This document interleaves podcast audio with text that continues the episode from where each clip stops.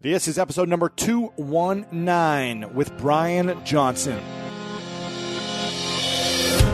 Welcome to the School of Greatness. My name is Lewis Howes, former pro athlete turned lifestyle entrepreneur.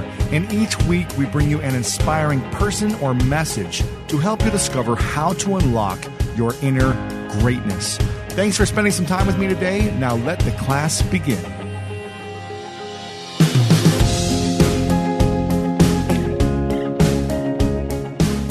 Welcome, everyone, to today's episode. We have a fantastic guest on today. His name is Bryan Johnson, and he lived in Ecuador for 2 years in his early 20s and became inspired to devote his life to improving the lives of others.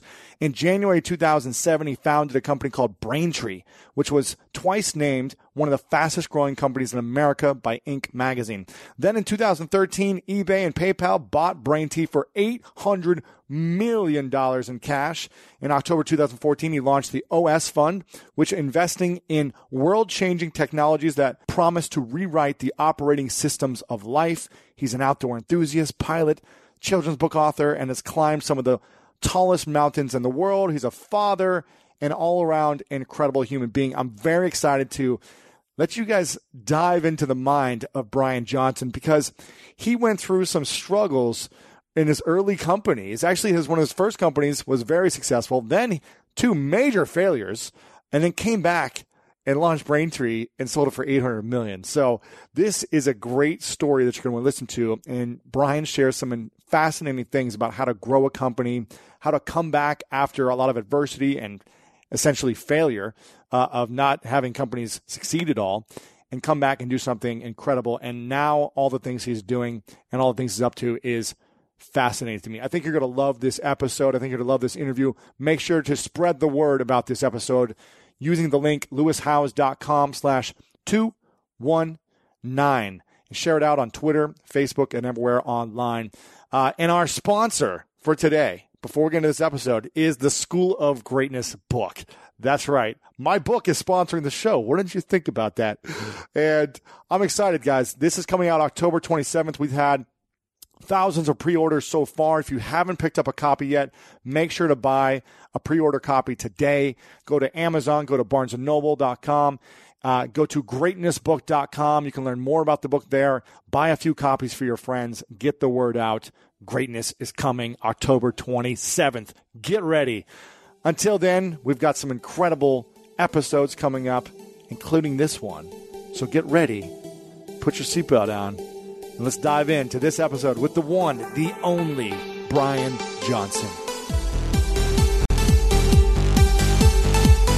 Welcome, everyone, back to the School of Greatness podcast. Very excited about today's guest. His name is Bryan Johnson, and he is the founder of a company called Braintree, which eventually sold for $800 million to PayPal and eBay. And he is also an outdoor adventurer, enthusiast. He climbs mountains, goes in active volcanoes. He does Arctic dog sledding. He's a pilot and an author of children's books, among many other things, and also an incredible human being. So I want to welcome you, Bryan, to the podcast. Thank you very much. Appreciate that. Yeah, I'm very excited because you're a man who's had incredible success in your life, let's say in the financial sense, in the entrepreneur world. And a lot of my listeners want to learn about how to get to the next level. So I'd love to dive into all these things about your life and specifically how you built your business, how you even came up with the idea in the first place, created a culture of positive energy so people wanted to stay around and support the vision you had. But it all had to come from somewhere. And, how did you even get to that place in the first point? Were you always successful in every venture that you created, or were there challenges along the way? No, I think so. I think that the biggest turning point I had in my life was I was 21 years old. I just returned from a 2-year volunteer stint in Ecuador, and I was there living among people shackled by extreme poverty. And I came back to the States. The experience had just changed the way I understood the world and myself. And I determined that I wanted to spend my life trying to improve the lives of others.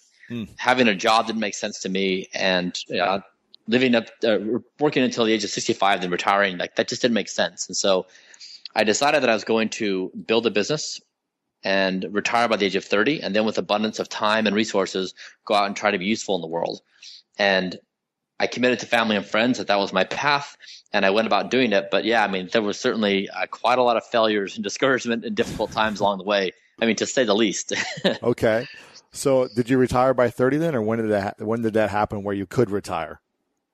I was 34, 35. Is that when you sold Braintree? Yes. Okay.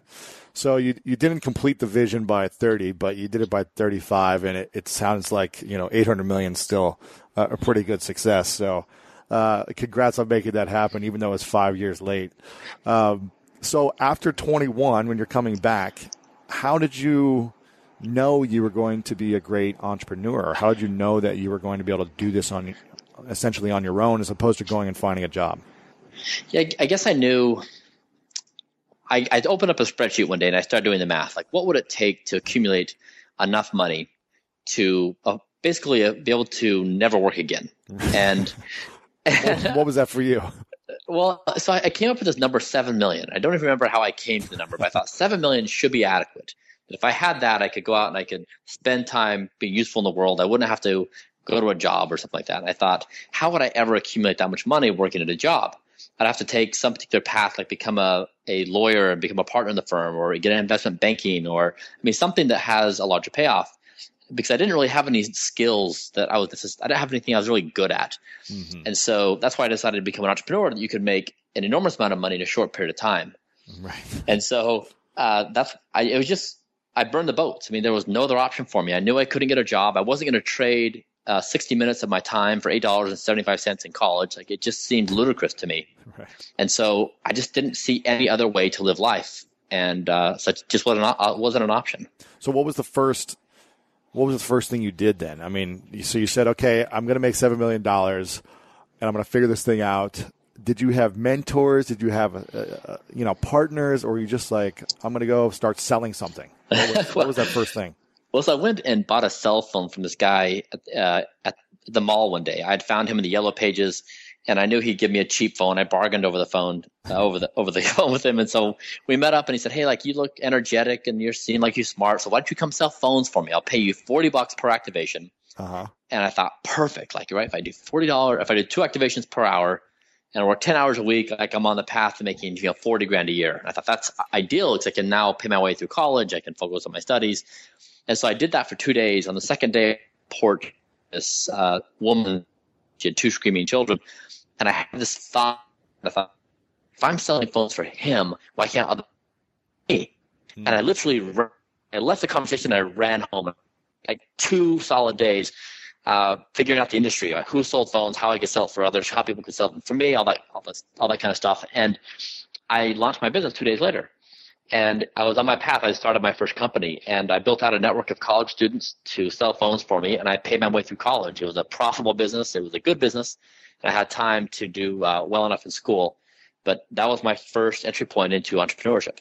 So how did you even come up with the idea that you could do it on your own? You're 20 or 21, 21 right then. How did you even think that, oh, I can do this on my own? Who does that? Who just says, I'm going to do it on my own? So honestly, it didn't occur to me that I couldn't. Oh, okay. Maybe that was a problem, but I never had a doubt. I thought I'll just figure it out on the fly. Interesting. Where do you think that mentality came from? Did you have parents that really instilled that in you, or was that just an innate feeling you had? Yeah, growing up, my parents trusted us enormously. We grew up in Utah, and we lived just the 45 minutes south of Salt Lake. We had a bunch of fields around us, and we went out and did our own thing all the time. And we were trusted to make good decisions. Now, we didn't make good decisions all the time. We were quite mischievous.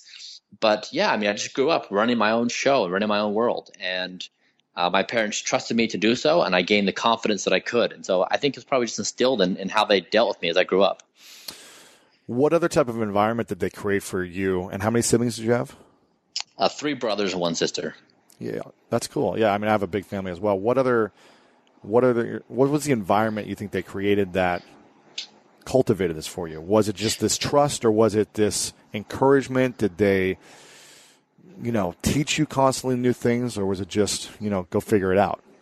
Well, so one time I loved dogs. I was down at my stepdad's shop, and there was a stray dog, and I was going to go home and get some dog food for him. So I put him in the front seat of this truck. I was, I think, 14 at the time, and I was driving long before I got my license. And my stepdad was cool with it. So I got in the truck. I was driving down the road. He came over and licked me in the face, and I accidentally put my hand on the wheel and turned too far left. By the time I looked up, I ran over this railroad sign and drove the truck into the ditch. And so I walked back to my dad's shop. I said, hey, I just drove the truck into the ditch. I ran over a railroad sign. And as so typical of him, he just said, all right, let's get the truck and pull it out. Like, he wasn't mad. He didn't berate me. He didn't say, why'd you do that? He just pulled me out. And so we got down there, we pulled it out. And then the sheriff drives by, says, hey, how you doing? Good, good. They're friends, the local community. And then he goes to drive away and he looks at the railroad sign and he says, did you run over that? And I said, yeah.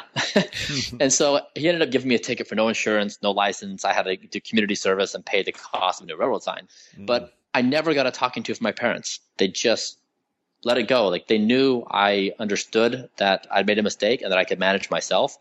But they just dealt with us so well as we went through our teenage years and older in exploring the world.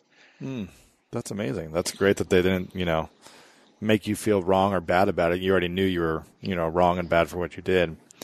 What's your fondest memory about your parents growing up? We loved each other. We loved hanging out. For example, in high school, my mom, to keep an eye on her mischievous boys, she would substitute teach, which was funny. And I'd walk down the hallway with my arm around her, and she gave high fives to my friends. I was proud of my mom. I love my mom, and everyone loved her. And we just were a really tight family. We enjoyed each other's company. We loved hanging out together. And so I think they did a really good job of fostering great relationships between us. If you could give any piece of advice to parents out there listening right now about the biggest lesson you learned about yourself growing up as a kid, what would you share with parents on how to cultivate great children? So I think what they did with me and what I try to do with my children is I try to be relevant in their lives. And so, if like my 12-year-old will come up from school and if I say, how's your day? The response is good, right? But if I know stuff going on in his world, if I know his friends and the girlfriends, I know what he's studying at school, I know the social intricacies of the drama happening between who got in a fight and how it happened and what he's concerned about personally, his insecurities or his hopes and dreams, I can really dig in deep. And so I try really hard to be integrated into my children's lives. So I really am truly relevant. So when it comes home, I can say like, hey, so what's the deal between Sam and Kelly? Did they get in a fight again? Are they still struggling over the Xbox One game on who's going to play Minecraft, right? Like, I can be relevant. And so I just say, understand them. And I think by doing so, you can connect on these deeper levels and have a meaningful role in their life, not just as a parent. What would you say is the superpower that you developed in the first 30 years of your life with all the experiences you created that helped you get to where you are? What is that superpower thing that you have that maybe other people don't have as much of? I wouldn't attribute it to a superpower.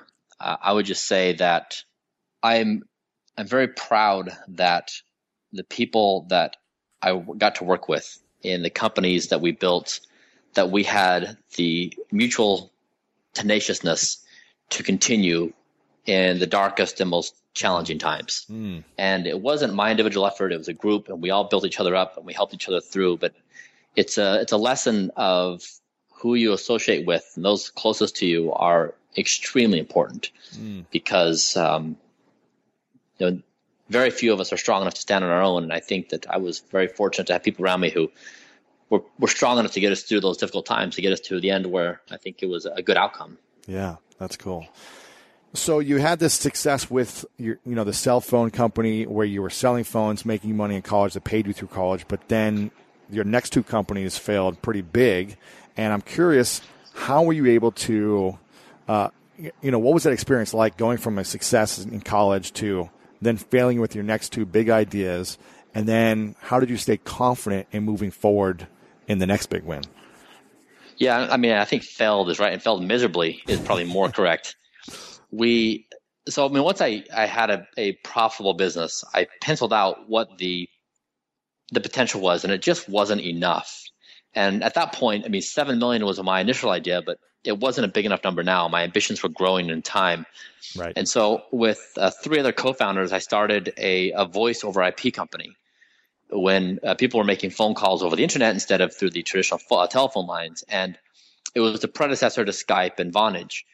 And I think the retrospective on that company is we did absolutely everything wrong. It was the wrong team, wrong product, wrong technology. Like we had good intentions and we are capable people generally, but we just were not the right fit for that company. We'd raised $420,000 from angel investors and an $80,000 loan, which we personally guaranteed.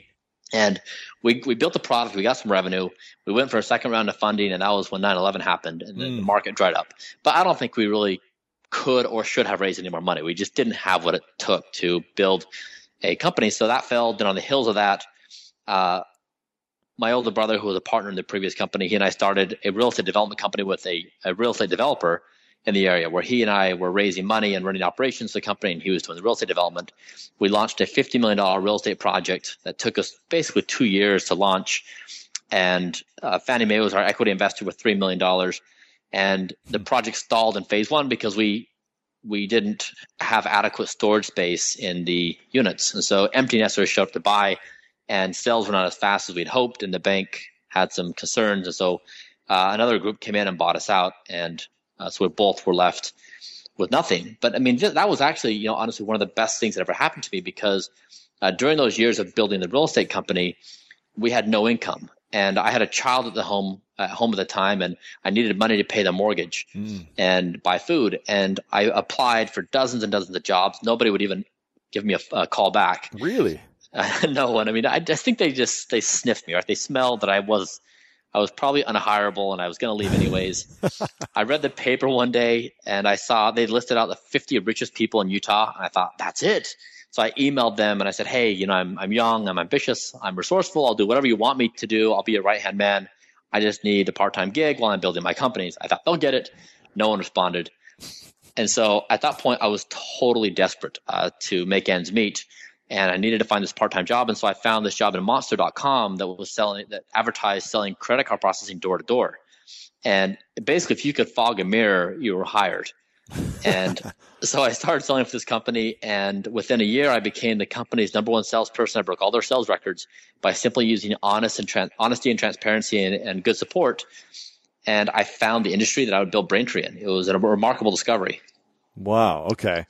So you're unhirable by the 50 wealthiest people in Utah, and they wouldn't reply to you. You were desperate. You were broke.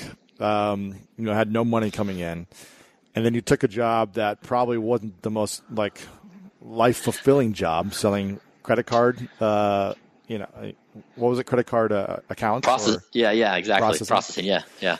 So it's probably not your first choice, but it was probably profitable at the same time when you were successful at it.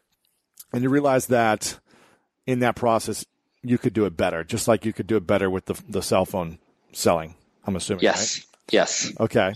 So you started Braintree with this foundation of being honest, real, and open, and having the best support. And what did you notice when you first launched it? Was it a challenge to get it started? Were you raising money? Did you do it all on your own? What happened? Yeah, so this was the first – well, I did the cell phone startup on my own. And then I had partners for the second one and partners for the third one. And then I did sales on my own. And this time I wanted to go it alone again. So I started the company on my own, and I bootstrapped it. From day one, I bootstrapped for nearly 5 years, which was fantastic. But with Braintree, I guess the observation of the industry was it was broken. The technology was a decade behind. It was old. It was boring. No one really paid attention to it. Right. And it's just this gem just sitting there. And I think oftentimes entrepreneurs look for the sexy, cool industries that are great to brag at, you know, cocktail parties or whatever, and oftentimes overlook these really boring industries which have enormous potential, but not many people play in them. And so I started Braintree because I thought that we could deliver a better solution than what was happening out there. And so – and I guess the other thing is I wanted – I didn't just want to build a company to make money. I wanted to build an exceptional company, one with a soul. And so I set up three goals for the company. One is that we would become the payments provider of choice for engineers. Two, that our employees would say it was the best company they'd ever worked for. And three, that our customers would write us love letters. And I figured that if we got those three things done, that everything else would fall into place. And that was true. That's cool. So people wrote you love letters. We did. That was our desire. If any interaction, whether it be email or phone, or whether somebody's using the documentation to code to our APIs, to integrate their software with our software, anything, I wanted them to walk away and say, wow, unbelievable. They really get it. They care. They're all over it. So we just wanted to be an exceptional shop. Now, how many employees did it end up growing to before you sold it? And how were you able to create such exceptionalism and communicate this message to every one of these employees so that they lived up to the standard that you wanted the company to have? Yeah, it was a combination of a bunch of things. But I think, one, we set the tone internally that we wanted the very best people, that we just didn't have a safety net internally. If someone wasn't up to par with what they were supposed to do, we didn't have a training program to help them. We didn't have another department to shift them. We just said, go out and be awesome. And we want people to praise you and write you love letters. And so we did small things. For example, I would post job ads on Craigslist, and I would put on the very top, if you refer someone for this position, I will pay you $5,000, because my first assumption was, if you're reading the job ad, you're probably not the person I want to hire, which was, all irony aside, I was a guy looking on that job ad a while back myself. Right. But the most exceptional people are typically, satisfied with their job. And so then I would list out, please do not apply if. And we'd try to list out characteristics that weren't consistent with our environment. Then we'd do, please do apply if. But the goal was, we wanted the very best people to jump out of their chairs and say, yes, this is it. This is where I want to work. And so we tried to build on that culture where everyone felt that they were working with someone who was just as exceptional as them.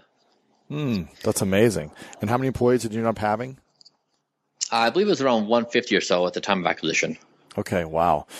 What was the biggest challenge, running a company of 150 employees for you, when previously it looks like you were running, smaller companies than that? Was there a challenge when you scaled it to that level, or was it fine for you? No, it was perpetually a challenge. Constantly a challenge. So I learned a couple lessons I thought were useful. One is that everybody always has a pebble in their shoe. Everyone's always upset about something, a relationship, a process, a job responsibility, whatever.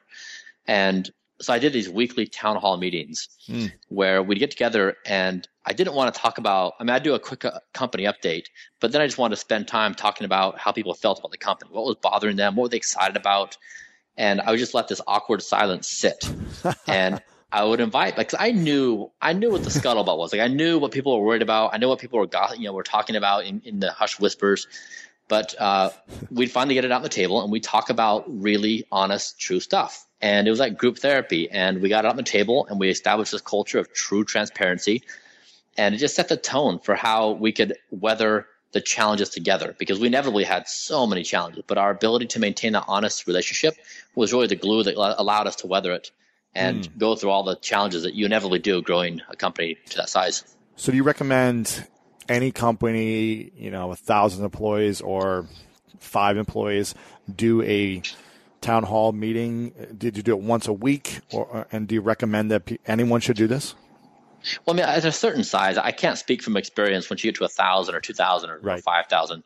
But I will say that one of the biggest government agencies that works on keeping the country secure came in and toured the company one time, and they had this problem where they called it the Steve problem. And there was this guy within the organization, Steve, that was a real jerk. He was rude to people, and he stomped on them, and he pushed people down on his way up, and he kept on getting promoted. And so a whole bunch of people like little Steves popped up. Everybody wanted to be like Steve, because that was the type of personality people wanted. They saw that was what was getting rewarded. And so I'd spent a lot of time telling stories about people inside of Braintree who went above and beyond the call of duty and who got people to write them love letters because they were so exceptional in what they did. And so I think storytelling was a big part of identifying people who truly exemplified it and keeping that as the key metric for what kind of culture you want to build. It's the narratives you create, it's the stories you tell, and it's repeating that again and again and again to reinforce who you are, what you stand for. And I think those things can be done at all levels because you set the tone on what is desirable and undesirable behaviors. Right. What do you think's the key building blocks for any entrepreneur listening to just get to the next level and build a thriving business for themselves, whether they're trying to make $1 million a year or $800 million. What do you think are the necessary foundations, those building blocks to get to that next level? So I'm writing this article right now that basically says why I am skeptical of advice. And so the irony, I'll give some advice by saying not to give advice. But so this image comes to mind when I think of advice, and it's this person walking through a minefield, and the other side of the field is the promised land, like whatever that person desires. In my case, it was retirement by 30, so I could go out and be useful in the world. And on each side of the field are people who are yelling to this person, you know, like serpentine, go left, go right, jump up and down. There's a endless amount of advice in the world, people who would offer up context. And I guess my advice to people is that everyone has to make their own decisions based upon their unique context, that anything I say is baked into that, all my personal experience in life, and with so much of which is not in there. And so I think it's important to include people's data points, but I think it's even more important to trust yourself and identifying what drives you and how you get to your destination. Yeah, so I think oftentimes people lean on others too much, and they don't build the confidence they need to do on their own. So I'd say you can do it. Like, you've got the wherewithal, do it. I 100% agree. I think it's definitely like a dance. You know, for me, I've been, as an athlete, I've always grown up with great coaches guiding and facilitating essentially you to become a champion in your sport.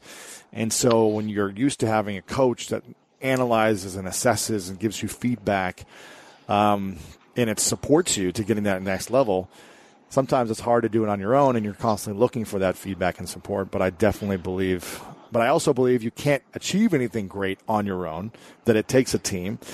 So I think it's like an interesting dance of finding that inner wisdom and trusting your gut and your instincts and taking action, making mistakes, but also having good support and feedback as well. I agree. My favorite advisor was Chuck. I didn't have any investors, no co-founders.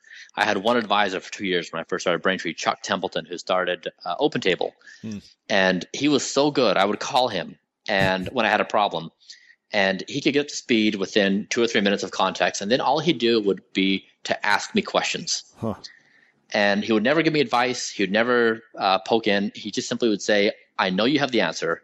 Let me help you find it. And within 10, 15 minutes, I'd be done. I'd be off the call. But he was so good at knowing what questions to ask. And so I've tried to copy him in terms of when I deal with people. I just ask questions and let them figure it out on their own. What type of questions are you looking to ask, and what are you listening for to make sure you ask those questions? I'm basically trying to find their blind spots, the assumptions they're baking into their process. So I guess at Braintree, I use this example all the time, the monkey story, which was one of my favorites. There's 5 monkeys in a room. There's a ladder that goes up to a basket of bananas. One monkey tries to go up to get the bananas, and it gets sprayed with cold water, as do the other monkeys. And so every time a monkey tries to climb up the ladder to get the bananas, they all get sprayed with cold water. And so they learn this behavior. And so they pull out one monkey, put a new monkey in. The new monkey tries to go up and grab the bananas. And of course, they all get sprayed by cold water. So the monkeys try to grab any new monkey who tries to go up the ladder to get the bananas. And they learn this behavior. So finally, you have 5 new monkeys in the cage, none of which have ever been sprayed by cold water. But every time a monkey tries to go up the ladder, they grab them, pull them back.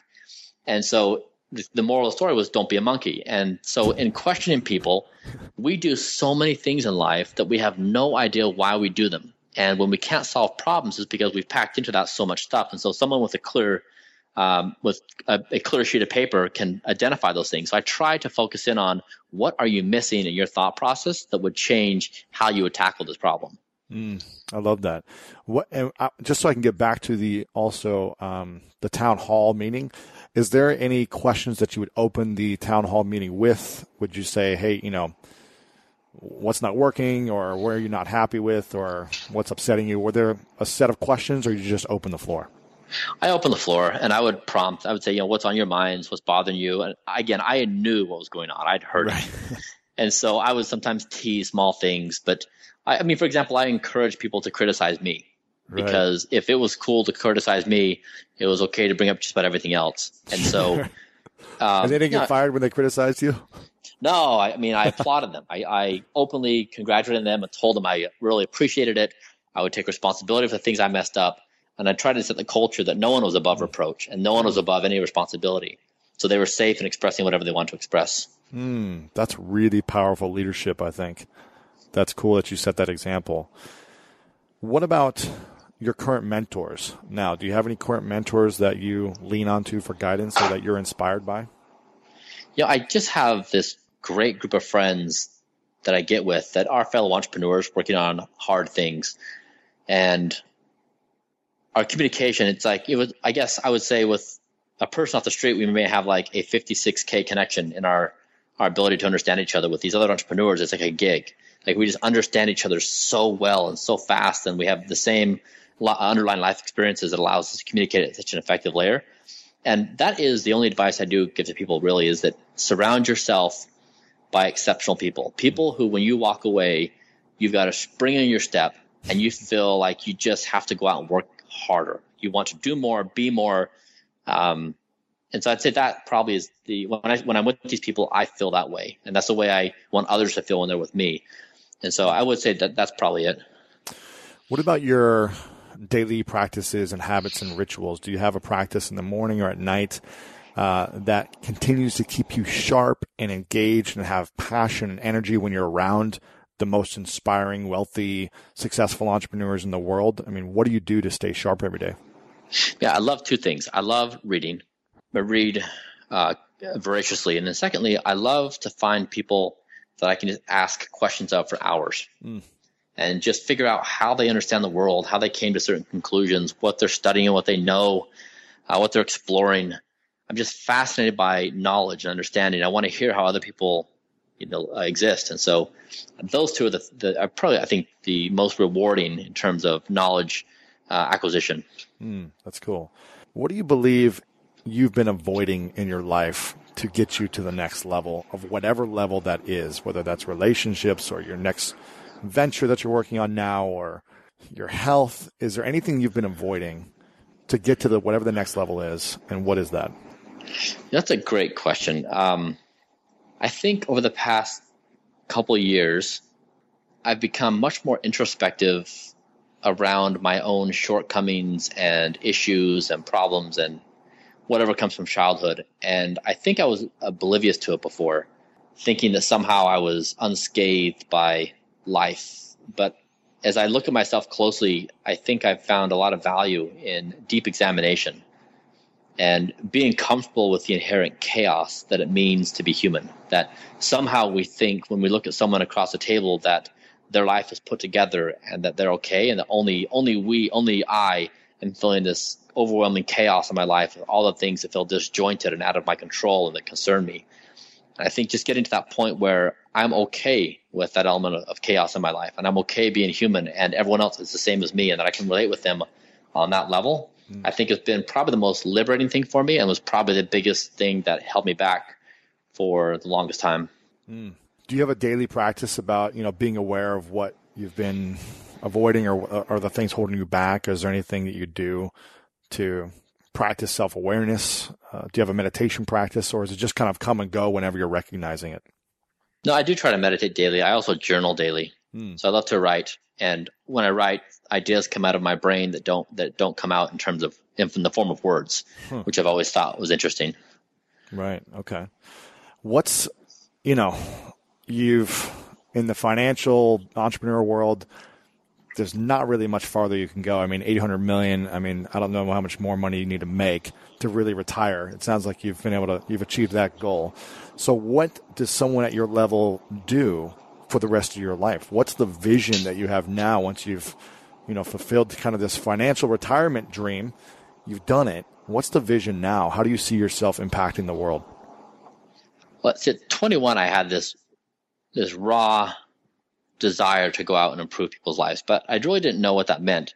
And so in college, I looked at the normal opportunities like the United Nations Model Council or working in Africa or all the endeavors you typically see in a college-type environment. And none of them really spoke to me. And so while I was building my companies over the next decade or so, I thought about this almost daily. And I spent an enormous amount of time studying science and technology and wondering about where the human race was going. And that was specifically focused on the technologies that we had at our disposal. And I think the uniqueness of our time and place in the history of humanity is that we have these incredibly powerful tools of creation. For example, like computer software and biology and artificial intelligence, virtual reality, robotics. We can literally program any kind of world we can imagine. I mean, for example, like we just in the past couple of decades have proven that we can program biology. So you're biology, I'm biology, the world runs on biology. We can program that. And it's a stunning revelation. And so the most pressing question in my mind is, what kind of world are we going to build? And as I contemplated this, I set up a fund called the OS Fund, and I allocated $100 million of my personal capital to invest in entrepreneurs and scientists who are working on humanity's most vexing challenges and greatest opportunities, focused on these types of tools. Mm. And so we've made quite a few investments, and it ranges from genomics to artificial intelligence to space. But I really think there's an enormous opportunity for humanity to do amazing things, to build what we can imagine. And I'd like to try to play a role in that for a positive outcome. What do you want us to see? What do you want to see us build the most in the next 10 to 20 years? What do you want to see us as humans create for ourselves in the future? Well, for example, one company, Human Longevity, I'm invested in. They're trying to radically extend healthy human life, trying to make 120 the new 60. Or a company called Ginkgo Bioworks is trying to make biology an even more predictable, making the predictability of biological programming a reality. So, for example, instead of growing acres and acres and acres of fields of rose petals, you can produce the same oil in a lab just by designing an organism that's better on the environment, that produces a more economical output. So, just things like that basically would allow us to live longer, healthier lives, enable us to solve some bigger challenges around the environment and how we produce materials. Other companies, for example, in space exploration, one company is long-term vision is to try to mine an asteroid. So on asteroids, you have precious metals, and you also have water. So you could build a 7-Eleven in space for refueling. Wow. That's crazy. Okay. This sounds like you're up to some big things. I love this.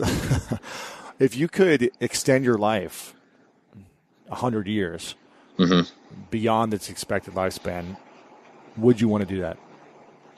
Unquestionably. Why?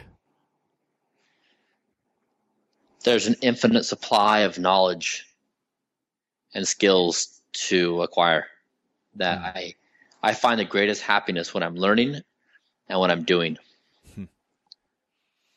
What about when you're being? Yeah, I suppose that's something I should probably get better at, because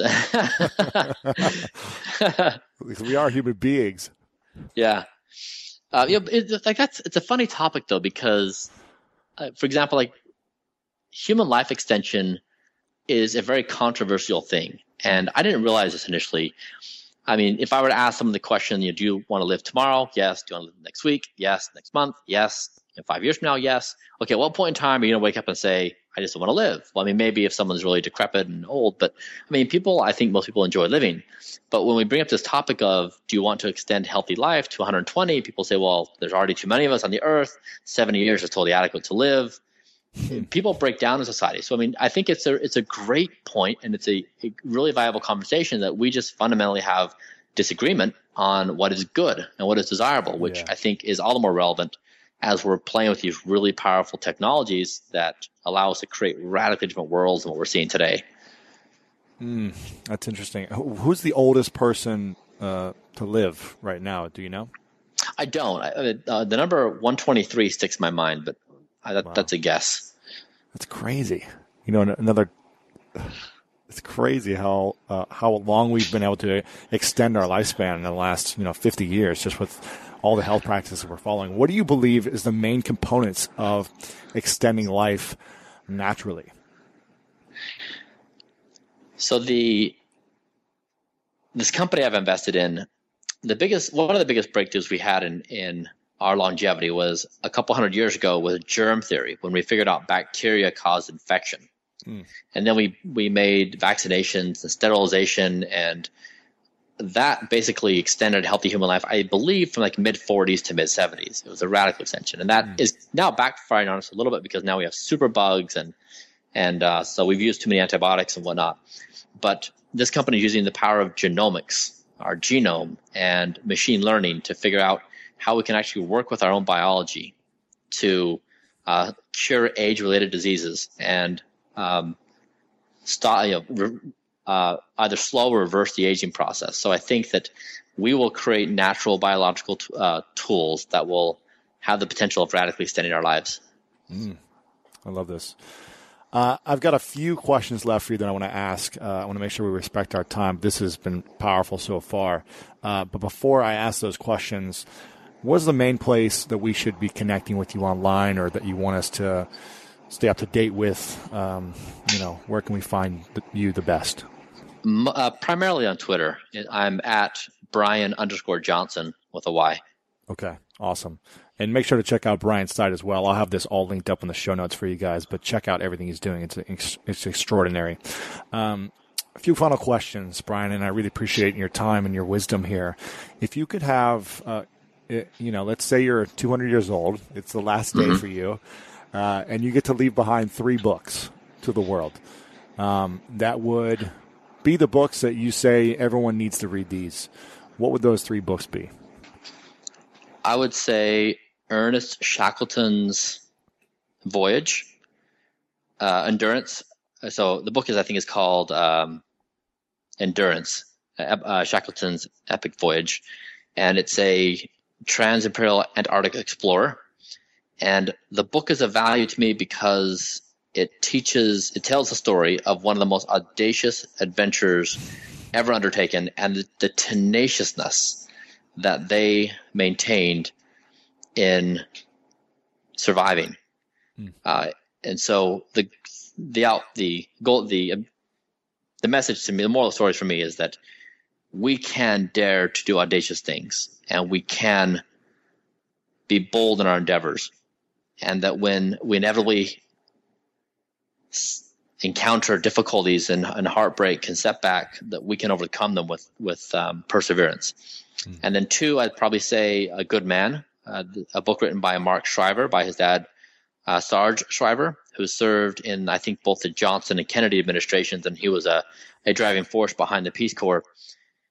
His son is writing a letter to his father about what a good man he is. Basically, it's a love letter to his father about what a remarkable human being he was, to his children, to his friends, his coworkers, professionally. It's such a touching book about what a powerful force a good human being can have in this world.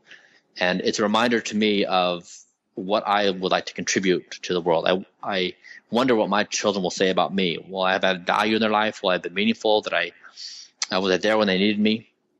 And I think 3rd, Viktor Frankl's, I think, Man's Search for Meaning. Man's Search for Meaning. And I think what I like about that book is the driving principle of my life is that we literally have the ability to author our existence. And that's very true for entrepreneurs. We can start whatever companies we want, hire whatever people we desire, the culture we create, the product we build. We can literally author our own world. In fact, I have a mural in my office. I commissioned a artist to paint this, a graffiti artist to paint it. And Gandalf is on one side and Harry Potter is on the other. And they're pointing their staff and their wand in the middle with this exploding energy. And there's this open book with a pen. And above it is the word dream written in graffiti. And I use these characters because they resonate with my children. But the idea is that J.R. Tolkien and J.K. Rowling used the tools of words to literally create worlds out of nothing that we've all inhabited. And that each of us have the power to do it. And Viktor Frankl's book is a reminder that we can author our world, even when we think the most dire circumstances would be superimposed upon us. We have that power. And so the 3 of them combined would compel me to pursue audacious things, to author my own existence, and try to be an exceptional human being to all those around me. That is a great response. I love that. Thank you for those 3 books. I'm going to have to check out your painting as well in your office sometime. Next time I'm in New York, I'm going to have to come sneak in and check it out. That sounds incredible. What are you most grateful for in your life recently? I'd say the opportunity to work on hard things. Mm. I crave hard work. I crave hard problems. And I'm just grateful that I get a shot at working on things that I find meaningful. And even if I fail, I feel fulfilled and motivated and energized by the opportunity to try to do something meaningful. Mm. And if you could, and again, you're 200 years old right now, and if you could leave behind three truths, three things you know to be true about the world where everything you've ever created has been erased and removed from time, but you got to leave behind these three truths, what would you write down on a piece of paper and give to the world?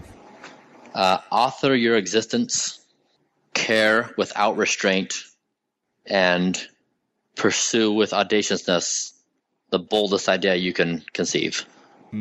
Those are three powerful truths. Thanks for sharing that.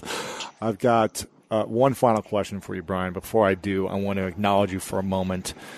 I want to acknowledge you for your passion and your relentless pursuit of chasing the hard things down and giving of your time and energy. You are one of the biggest humble servants there is by going after these hard things that no one else really wants to tackle. Maybe just a handful of people are tackling, and you're putting yourself in challenging situations on a day-to-day basis to strive to learn more, to get better so that you can impact the world in a powerful, meaningful way. So I acknowledge you for everything you're up to, and it's been a pleasure to connect. I have one final question for you, and I want to make sure everyone goes back and follows Bryan on Twitter and everywhere else online because he's up to amazing things. The final question is, what's your definition of greatness? Whatever one wants to assign to it. I don't believe there's a single answer to that. I believe it's created in everyone's minds and lives. Okay. Do you have your definition? I know the things that make me happy and bring me fulfillment, but those are not things I'd want to superimpose on someone else and suggest to them that that's the metric by which they would be happy and fulfilled. Okay. We'll leave it at that. Bryan Johnson, I appreciate you so much for coming on, my man. This has been a pleasure. It's been a gift, and I'm so inspired by your vision and your message, and I hope to connect with you in person soon, my friend. Thank you very much. I really appreciate it. This has been a fantastic conversation. Thank you. There you have it, guys. I hope you enjoyed this episode as much as I thoroughly enjoyed it. Bryan, was a pleasure having him on and learning about his triumphs, his struggles, and everything in between. And his vision for the future inspires me to become better at what I'm currently doing in my life. So big thank you to Bryan for coming on. Make sure to spread the message about Bryan and about this episode using the link lewishowes.com/219. You can get all the show notes, all the information about Bryan there back at lewishowes.com/219. Again, make sure to share this with your friends, as I know they'll be inspired to hear this. But again, thank you everyone for being here. This has been one of the most exciting things I've ever done in my life, is getting to spend time with these incredible human beings, learn about what it takes to be great from them, and then share it with all of you. And it's because of all of you listening right now that this is possible. So from the bottom of my heart, I want to thank you. I appreciate you. I appreciate you trusting me with your time, because I know there are thousands of podcasts out there, and you decide to spend your time on this podcast, and it really means a lot to me. And it makes me just hungrier to make this better and find inspiring people for you to keep wanting to come back. So thank you guys from the bottom of my heart.